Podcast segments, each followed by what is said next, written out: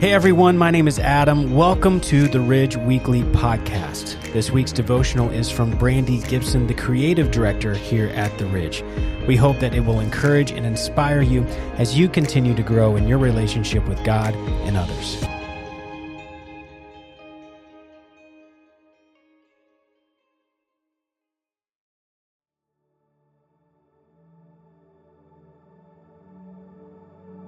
My daughter is currently in fourth grade, and as she grows older, her academic tasks are becoming increasingly difficult.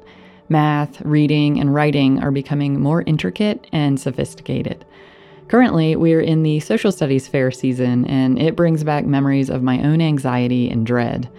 And I'm realizing it's not a picnic as a parent either. Recently, she came home with a paper saying that she had made it to Math Field Day as an alternate. This came with a mix of emotions, rightfully so. There was excitement that she had made it through with a high score and had qualified, sort of. But there was also disappointment. Going into the day of the qualifying test, she thought she was good. She was confident in her math skills because she had consistently been one of the top students in her class.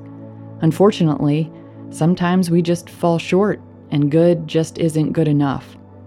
This past Sunday, Pastor Josh spoke about how we are apt to not be totally truthful with assessing ourselves a number of us would quickly agree that we are a quote unquote good person.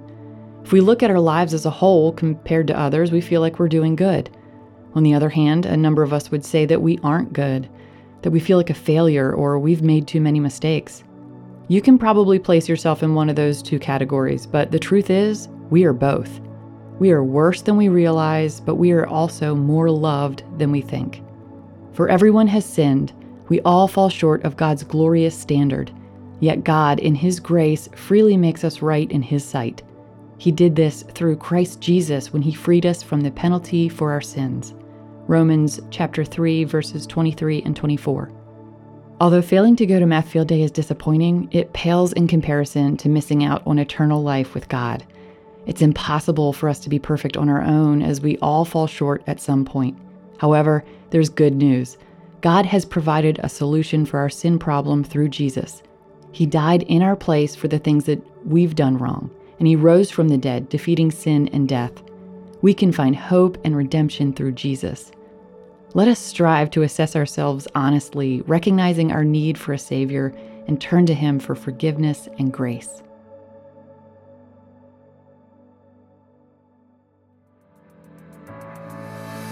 Thanks for listening to the Ridge Weekly Podcast. If you'd like to hear more messages now, you can check out our past series at theridge.church slash messages or download the free Ridge app. Thanks again for listening, and we will see you next time.